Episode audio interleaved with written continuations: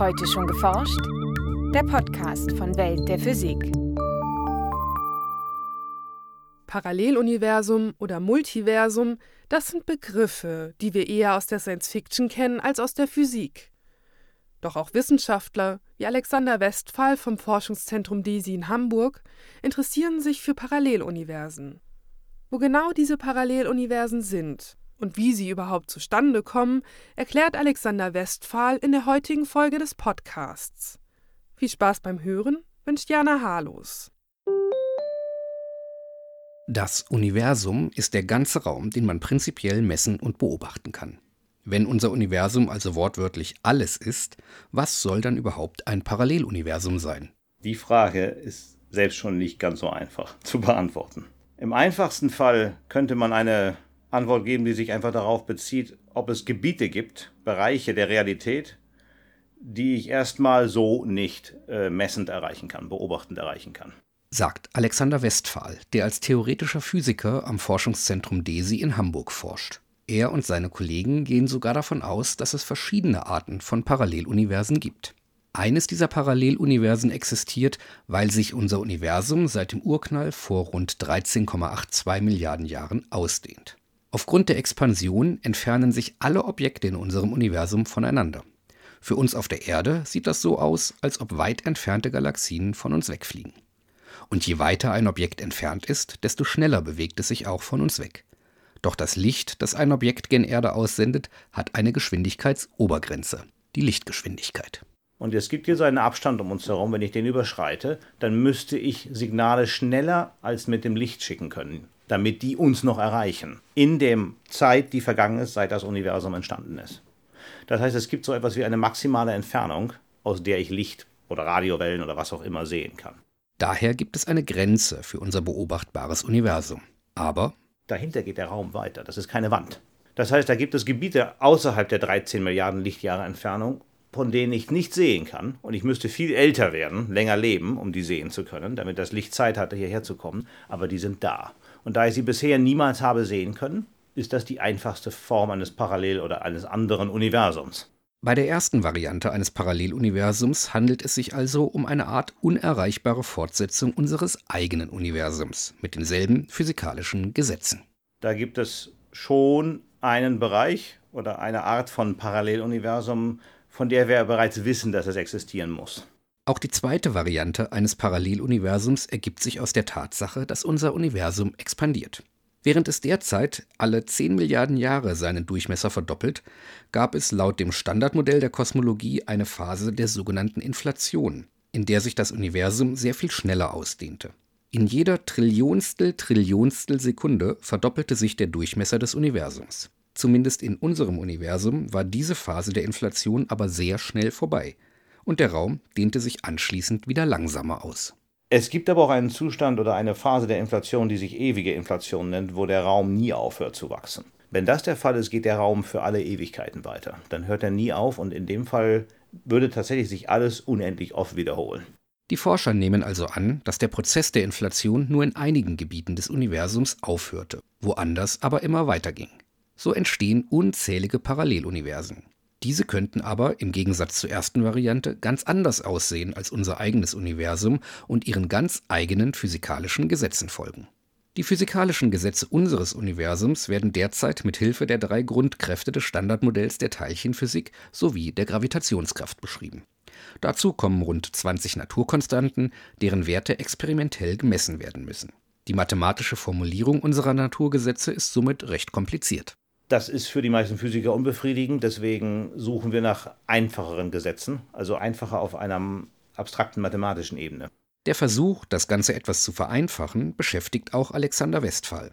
Er arbeitet mit einem Kandidaten für einen vereinfachten Ansatz, der sich Stringtheorie nennt. Laut der Stringtheorie kommen unsere Grundkräfte und unsere Naturkonstanten mehr oder weniger zufällig zustande, durch die sogenannte Symmetriebrechung. Und unter anderem kann die Inflation dann dafür sorgen, dass die Symmetriebrechung anders ausfällt. In einer Region des Raumes in die drei Kräfte des Standardmodells, in einer anderen Region sagen wir in eine andere Form, wo es nur zwei Kräfte mit anderen Eigenschaften gibt. Das bedeutet, laut der Stringtheorie sind die physikalischen Gesetze, die in unserem Universum gelten, eine bestimmte Lösung. Prinzipiell gibt es aber noch viele weitere Lösungen. Und dann würde die Inflation die ganzen verschiedenen Arten der Symmetriebrechung, wenn man nur lange genug wartet, alle herstellen. Und dann gäbe es Raumgebiete für jede verschiedene mögliche Lösung der Stringtheorie, wo das auch umgesetzt wäre. Diese Paralleluniversen müssten sich demnach grundlegend von unserem Universum unterscheiden. Aufgrund der anderen physikalischen Gesetze könnten wir in dieser zweiten Variante einerseits gar nicht leben und andererseits könnten wir diese Art von Paralleluniversen auch nie erreichen. Denn die kosmische Inflation sorgt, wie gesagt, für eine extrem schnelle Expansion des Raumes. Die Zeit, während der sich der Durchmesser eines Gebiets verdoppelt, nennt Alexander Westphal die Zeitkonstante.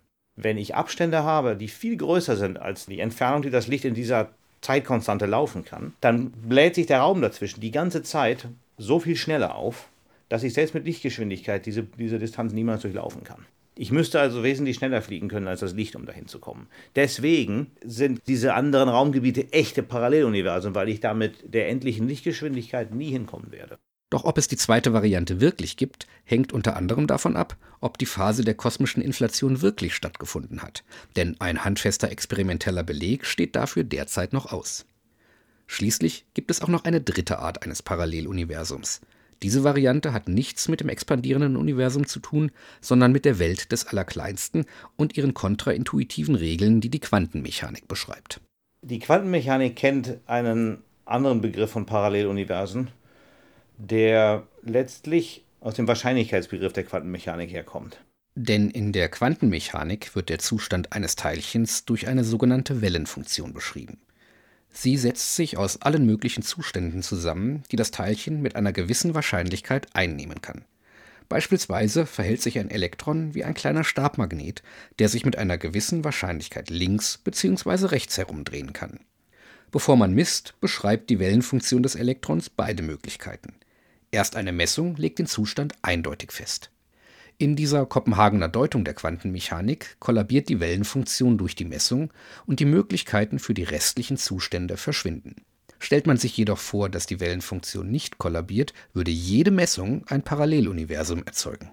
Wenn da eine Messung stattfindet, dann wird nicht einfach ein Teil der Wellenfunktion auf Null gesetzt, sondern es sind beide da und ich muss einfach nur annehmen, dass, wie man sagt, die dekoherieren die Wahrscheinlichkeit, den Kreisel linksrum und den Kreisel rechtsrum am Elektron zu messen, sind beide da, aber ich werde ab der Messung zwei parallele Entwicklungslinien in der Welt haben. Mathematisch gesehen machen sowohl diese sogenannte Viele-Welten-Interpretation der Quantenmechanik als auch die Kopenhagener Deutung Sinn. Zumindest solange man nur über Elektronen und andere kleine Teilchen nachdenkt. Solange ich nur über Teilchenzustände spreche, ist das selbstkonsistent. Kann ich das machen? Und das lässt sich sehr schön rechnen mit Parallelfunktionen für so ein paar wenig Teilchen, die wechselwirken. Und da ist das vielleicht wirklich die sauberste Sache, die man machen kann. Mit seiner Viele-Welten-Interpretation der Quantenmechanik erschuf der Physiker Hugh Everett im Jahr 1957 also die dritte Variante der Paralleluniversen. Doch was auf den allerkleinsten Größenskalen Sinn ergibt, wird schwierig, sobald man den Faktor Mensch mit einbezieht. Aber sobald ich sagen will, was passiert, wenn da jetzt jemand wie ich ist, der sich als klassisch wahrnimmt und eine Erinnerung und ein Bewusstsein hat, und ich möchte jetzt verstehen, ja, gibt es jetzt mich nur einmal? Aber dann dürfte ich ja nur auf einer der vielen möglichen Wahrscheinlichkeitsbäume laufen. Diese Frage ist nicht abschließend verstanden.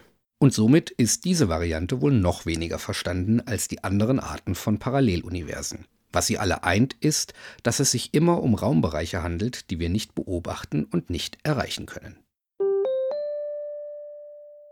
Ein Beitrag von Franziska Konitzer, Gesprochen von Jens Kube. Welt der Physik wird herausgegeben vom Bundesministerium für Bildung und Forschung und von der Deutschen Physikalischen Gesellschaft.